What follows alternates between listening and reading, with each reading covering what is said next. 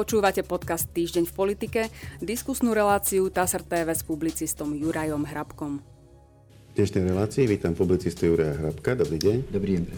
Pán Hrabko, dnes sa budeme rozprávať najmä o scenároch toho, ako by mohla pokračovať e, vláda potom, ako v decembri strátila dôveru parlamentu, ale začal by som ešte správou, ktorá sa týka prezidentského prejavu na oslavách pri príležitosti 30. výročia vzniku samostatnej Slovenskej republiky, takže toľko to uvádza správa TASR zo 7. januára. Oslava výročia našej štátnosti je šancou uvedomiť si, čím politici k jej budúcnosti prispievajú. Ohrozením nie je samotná rozdielnosť, ale spôsob, ako s ňou narábame. Uviedla to prezidentka Slovenskej republiky Zuzana Čaputová v príhovore počas gala večera pri príležitosti 30. výročia vzniku samostatnej Slovenskej republiky. Apelovala pritom na jednotu a upozornila na negatívne dôsledky konfliktov a rozdeľovania spoločnosti. Pohľad naspäť do našej novodobej histórii hovorí jasne, že na rozdeľovaní spoločnosti, nenávisti a zlobe nemožno nič pozitívne postaviť.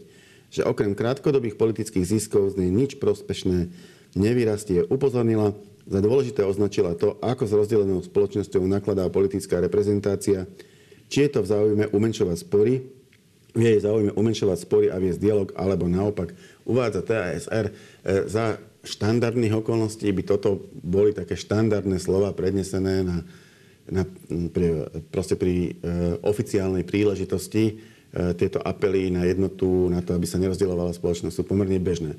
Nie sme ale v štandardnej situácii. E, vláda je dočasne poverená, e, nemá dôveru parlamentu, politi- politika, politická scéna, parlament, ale aj spoločnosť je naozaj extrémne rozdelená a extrémne polarizovaná. Je teda otázkou, či prezidentka tieto slova menila na niečo konkrétne, alebo boli, boli tým, čo som povedal na začiatku, štandardným prejavom. No ja si myslím, že išlo o štandardný prejav, respektíve o reči, ktorým netreba pripisovať alebo dávať nejakú veľkú dôležitosť. To sú tzv. slávnostné reči alebo reči pri slávnostných udalostiach a pri výročiach tam netreba hľadať žiadne veľké politické posolstva. Konec koncov uvidí sa, ako samotná pani prezidentka pristúpi k tým slovám, ako, pretože aj ona je nepochybne politička, takže o 2-3 týždne budeme vedieť, ako ona sama dokázala viesť dialog a umenšovať tie spory, ktoré teraz v tej politike sú. Tým, e, tým sa vraciame k tej cestovnej mape, ktorú vlastne nakreslila ešte koncom decembra, keď teda vláda strátila podporu parlamentu, tak povedal, že do konca januára sa buď majú politické strany dohodnúť na nejakej novej vláde, respektíve na predstave o novej vláde, ktorá by mala e, v parlamente nadpolovičnú väčšinu, e, alebo bude postupovať v zmysle ústavy, čo si teda väčšina analytikov vrátane nás tu vysvetľuje tak, že vymenuje svoju vlastnú tzv. úradnícku alias prezidentskú vládu. Takže na toto ste naražali. No, myslím si, že my si to tak nevysvetľujeme. Ako treba povedať, že áno, pani prezidentka musí konať podľa ústavy, inak konať nemôže. Ja nepochybujem, že tak konať aj bude v zmysle ústavy, ale vyvodzovať z toho jej, jej prejavu vtedy e, sa nedá veľa vecí. Musíme byť trpezliví a musíme čakať.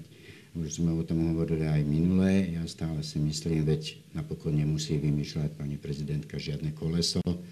To je vymyslené, to sme zažili. Mohla by ísť v stopách e, svojho predchodcu, e, pána prezidenta Michala Kováča, to, čo robil on, keď padla vláda Vladimíra Mečiara, respektíve po páde Vladimíra Mečiara. To znamená byť súčasťou, viesť tie rokovania a dohodnúť sa, nájsť taký ten kompromis, ako ho našiel pán prezident Michal Kováč, ktorý všetci zainteresovaní vtedy nielen rešpektovali, ale aj dodržali. Napokon je to ústavnou povinnosťou pani prezidentky viesť takéto rokovania. A napokon na konci dňa rozhodnúť.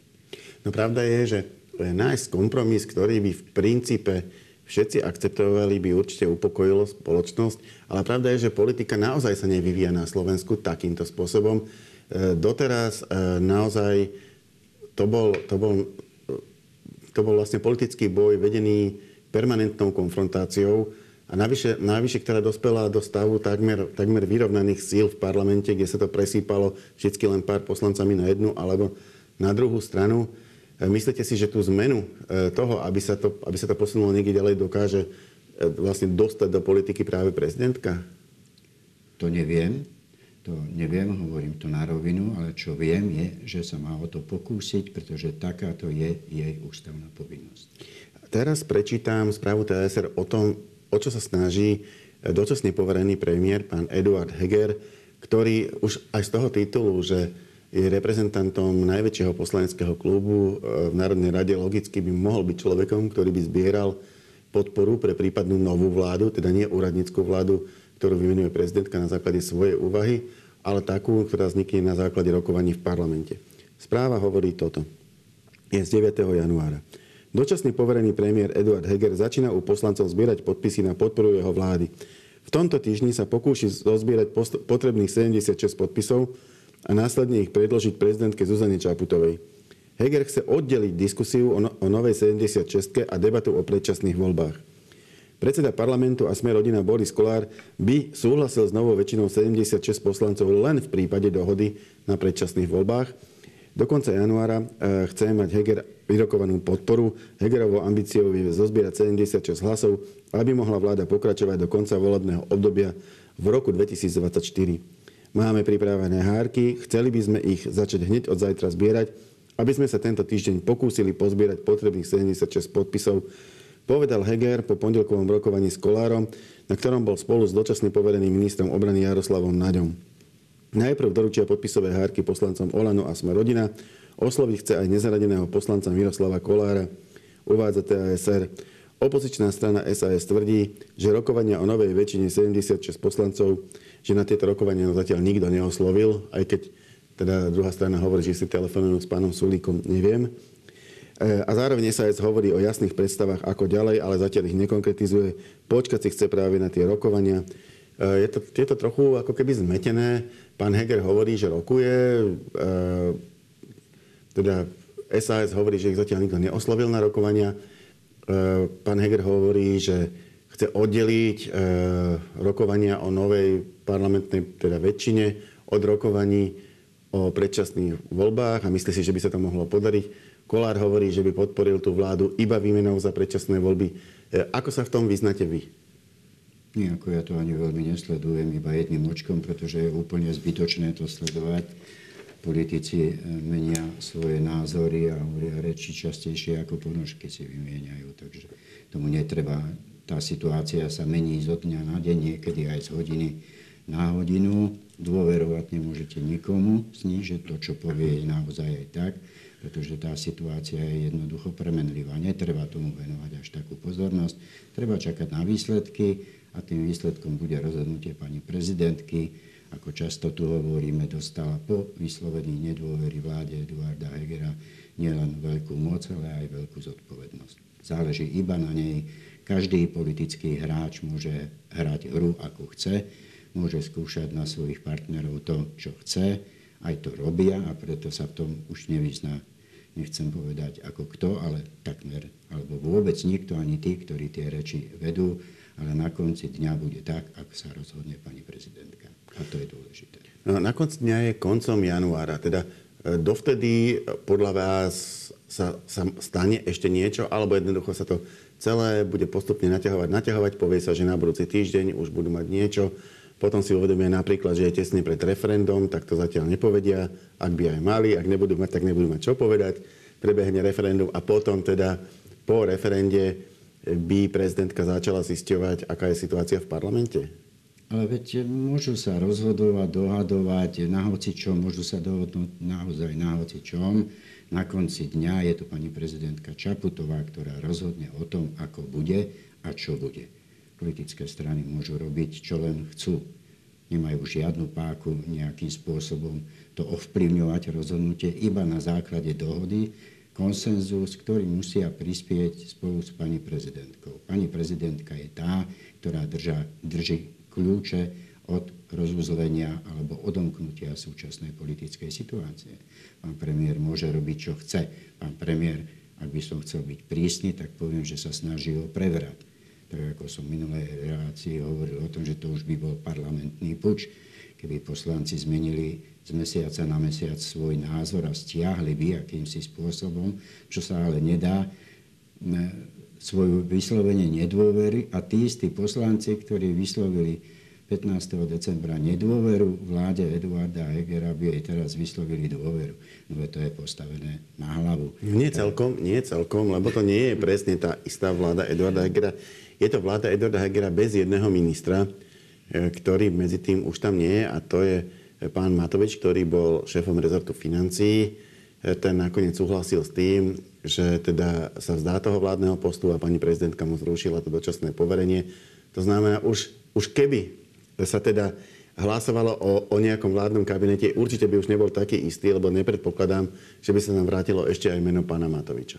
Situácia by v tomto bola iná a on bol zase bol mimoriadne vplyvný minister, ktorý naozaj veľmi ovplyvňoval to, ako ako ten kabinet fungoval. To sa jednoducho nedá poprieť. No ale to už sme v situácii, keď, o ktorej vy hovoríte, ak by sa pani prezidentka rozhodla vymenovať Eduarda premiéra za Hegera. Alebo Eduard Hegera za premiéra. Veď a, a, ten, a, ten by, ten, no, a ten by ale, potom... ale tam ešte nie sme ani, ani len zďaleka tam nie sme. A, a teda nemusí, nemusí prezidentka, už som sa to raz pýtal, nemusí rešpektovať 76 podpisov, keď sa ňou príde niekto, že má väčšinu parlamentu za sebou, je to len tradícia, že ho poverí zostavením vlády. No to nie je ani tradícia. Si treba rozmyslieť alebo odlišovať situácia, situáciu, ktorá vznikne okamžite po voľbách a situáciu, ktorá vznikne počas volebného obdobia v polovici alebo takmer aj na konci volebného obdobia. To sú dve úplne odlišné e, situácie. Prezident je v takom prípade, keď vzniká vláda naozaj veľmi, veľmi silným hráčom, 76 eh, podpisov poslancov si pán Heger ľudovo povedané môže strčiť za klobúk. To má rovnakú hodnotu, ako keby pani prezidentke priniesol zbierku 76 motýlov. Tie podpisy poslancov sú s prepáčením o ničom. Tie nemajú žiadnu váhu, veď napokon nie, nedávno priniesol pán Heger pani prezidentke podpisy 91 poslancov. A aj tak sa mu vláda najskôr rozpadla a potom padla na základe 76 podpisov prezident nie je vôbec povinný, to ústava ani nepozná, že musí vymenovať takú vládu a takého premiéra, ktorý mu prinesie podpisy najmenej 76 poslancov. Také neexistuje. A vidíme konec koncov na tom príklade, ktorý som povedal, ako to dopadlo. Veď pán Heger priniesol 91 poslancov. Kde sú dnes? No nie sú. Skončil s nedôverou parlamentu. Poďme teda k tomu ďalšiemu. Chce urobiť to no. isté, ale očakáva iný výsledok. Ale tým ja nespochybňujem. Pani prezidentka môže urobiť čokoľvek. Keď to urobí, potom to môžeme, môžeme hodnotiť a komentovať. Je to na nej. Preto iba zdôrazňujem tú úlohu, že to bude naozaj tak. Argument, že mám 76 poslancov, budem premiérom a zostavím si vládu, jednoducho nie je argumentom. Aj preto, lebo ich mal 91 a skončil tak, ako skončil. Toto nemôže byť ani argument pre pani prezidentku. Ústava nič také nepozná. Mimochodom, keď ste povedali urobiť to isté eh, a očakávať teda eh, nejaký iný výsledok. Eh, ale mne sa, mne sa javí, že toto je práve model fungovania veľmi typický pre túto vládu, že oni sa nejako nepoučujú z tých, z tých bývalých sporov a, a problémov, ktoré boli, ale naozaj robia stále dokola to isté to, tie, tie, tie, tie modely správania sa neustále opakujú bez hľadu na to, ako sa mení, menia tie podmienky okolo. Za týchto okolností by sa naozaj dalo očakávať, že pán Heger e, sa pokúsi presadiť viac menej tú istú vládu, ktorá bola na základe toho princípu opakovania. Ale pán Heger nemá, nemá, čo má pán Heger? Pán Heger nemá nič. Nie ani predsed, nemá, nemá ani stranu, nemá ani dôveru nemá jednoducho, jednoducho nič, nemá poverenie od pani prezidentky, ak ideme do takýchto detajlov, na to, aby hľadal 76 hlasov. On koná v podstate mimoústavne, vedie, vedie rokovania nie ako premiér, ako premiér by ich mal viesť, ale ako premiér takú kompetenciu nemá. Veď to je naozaj postavené na hlavu, aby premiér zháňal podporu 76 poslancov na to, aby bol zbavený funkcie, čo už bol, a aby mohol byť zase, zase vymenovaný. Pán premiér blafuje. On hrá, hrá jednoducho hru, na ktorú ale nemá, pretože nemá ani nič. Tú hru drží v rukách pani prezidentka. Pani prezidentka pri svojich úvahách, ak dospeje k nejakým rozhovorom a bude uvažovať, čo teda ďalej, pretože celý ten chaos a zmetok, ako ste aj, aj vyhovorili, ide aj na tričko pani prezidentky už, veď v tomto volebnom období je to už druhá vláda, ktorá padla a ktorá nepadla vďaka, keď príjmem na chvíľu slovník pána Hegera, veď jeho vládu nepoložila ani mafia, ani fašisti, ani extrémisti, ani nikto iný, ale podľa neho demokrati. Veď demokrati boli tých, ktorých on označuje za demokratov, tak tí položili jeho vládu. Žiadna mafia to nebola. Mafia na to nemá, aby položila ani vládu. To znamená, že jednoducho koná tak, ako koná, snaží sa, ale bude záležať na pani prezidentke. Tak poďme týmto smerom. E, mám tu správu z 8. januára. Tu je, pardon, ešte, no. ešte dopoviem, aby to bolo úplne, úplne zrejme, ako to myslím. Pán Heger nám v podstate hovorí to isté, čo inými slovami nám hovoril Smer. Vyhraj voľby, môžeš všetko. My máme mandát na 4 roky, my tu budeme 4 roky, nechaj tragače padajú. Lenže tak toto nefunguje. Ani nemôže a ani nemá fungovať. Poďme ďalej. Eh, úradnícka vláda by v aktuálnej situácii nebola správnym riešením. Eh, v Národnej rade by nemusela získať dôveru a Slovensko by bolo v rovnakej situácii, ako je dnes. V nedelnej diskusnej relácii TV Markíza na telo sa na tom zhodli podpredseda hlasu SD a nezradený poslanec Richard Raši s vicepremiérkou a predsedničkou strany za ľudí Veronikou Remišovou. Hlas SD trvá na predčasných voľbách. Remišová počiarkla potrebu pokračovať v začatých reformách, čo podľa nej nerobí žiadna iná vláda. Inak povedané, Zhodli sa na tom, že úradníckú vládu pani prezidentky eh, nepovažujú za dobré riešenie, eh, ale inak mal každý svoje zvláštne a diametrálne odlišné, lebo pán Ráši by chcel predčasné voľby a pani Remišova, aby vláda dovládla teda ešte ten posledný rok volebného obdobia. Eh, nakoľko je teda ten scenár úradníckej vlády problematický, keďže v tomto prípade sa na tom zhodol jeden predstaviteľ koalície a jeden opozície. V čom majú pravdu a v čom zase nie? Ja by som nepovedal, v čom majú pravdu a v čom zase nemajú. No rovnaká tá situácia by určite nemali. V tom sa, v tom sa mýlia, respektíve to nedomysleli. To teraz iba môžeme maľovať opäť scenáre, pretože nepoznáme rozhodnutie pani prezidentky k akému riešeniu tej situácie, aby už tu naozaj nevládol chaos a zmetok, ktorého sme doteraz svedkami, akému riešeniu ona pristúpi. Tam sú tri možnosti, keď to tak nahlas, nahlas rozmýšľam, no tak ak hovoríme o úradníckej vlády, vláde, no tak môže postupovať tak, ako pán prezident Michal Kováč, čo som hovoril na úvod. To znamená, že môže sa pokúsiť aj o dohodu s politickými stranami v parlamente, aby podporovali vládu, ktorá ona vymenuje, s tým, že tam nebudú stranici.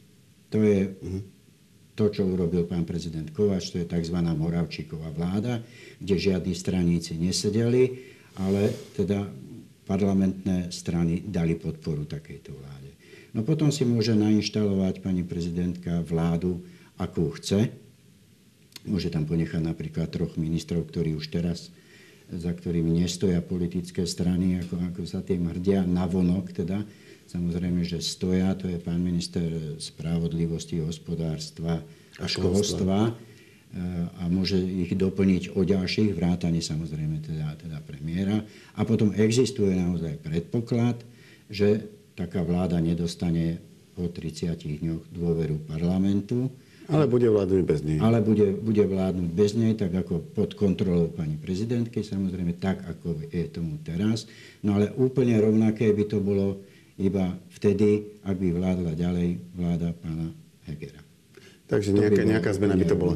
Ešte moja posledná otázka tam by tá zmena, tam by tá zmena nebola. E, posledná otázka je ešte k referendu. E, opozičné strany, niektoré, to znamená, ja neviem, Smer, Hlas, Slovenská národná strana, Republika, LSNS, rozbehli veľkú agitačnú kampaň e, k referendu. Len naopak, buď odmietavo, alebo tak ne, neutrálne sa k tomu stavia pomerne veľká časť opozície ktorí hovoria napríklad KDH, že necháva na voličoch, nech sa rozhodnú, ako oni chcú, alebo potom koaličné strany, ktoré vyslovene hovoria, že sú proti tomuto referendu. Do toho sa ešte zamiešala taká, také, také iskrenie medzi Robertom Ficom a prezidentkou, ktoré on vyčíta, že kedy vypísala to referendum, ona mu zase odkázala, že sa asi bojí, že nepríde dosť ľudí. E, tak možno ako hodnotíte ten stav verejnej diskusie v podstate už 10 e, dní pred tým referendum?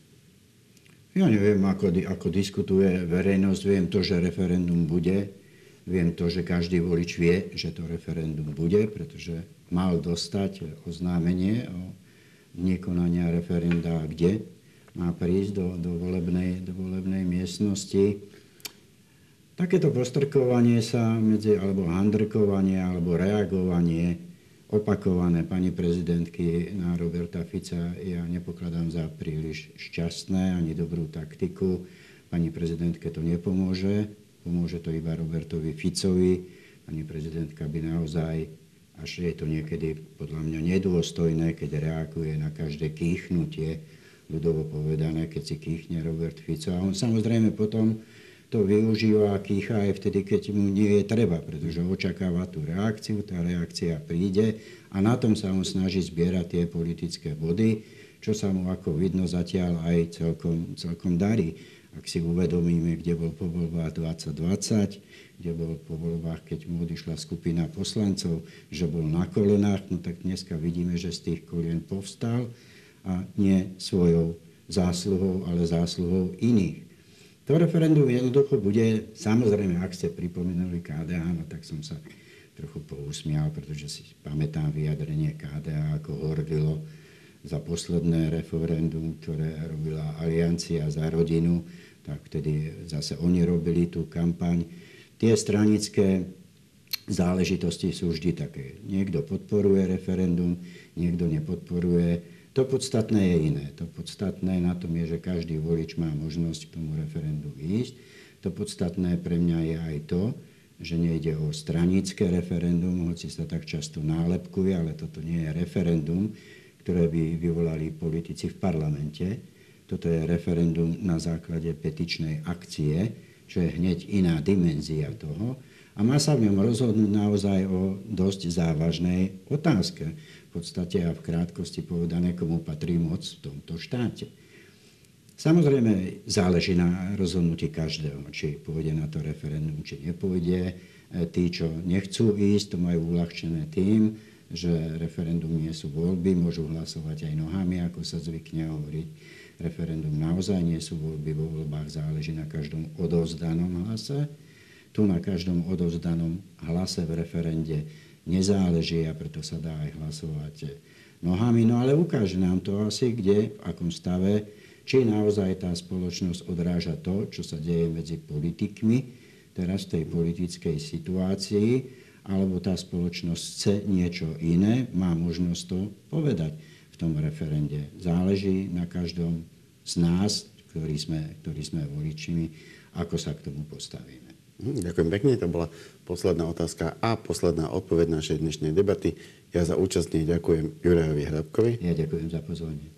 A my sa s pánom Hrabkom opäť stretneme na budúci týždeň. Dovidenia.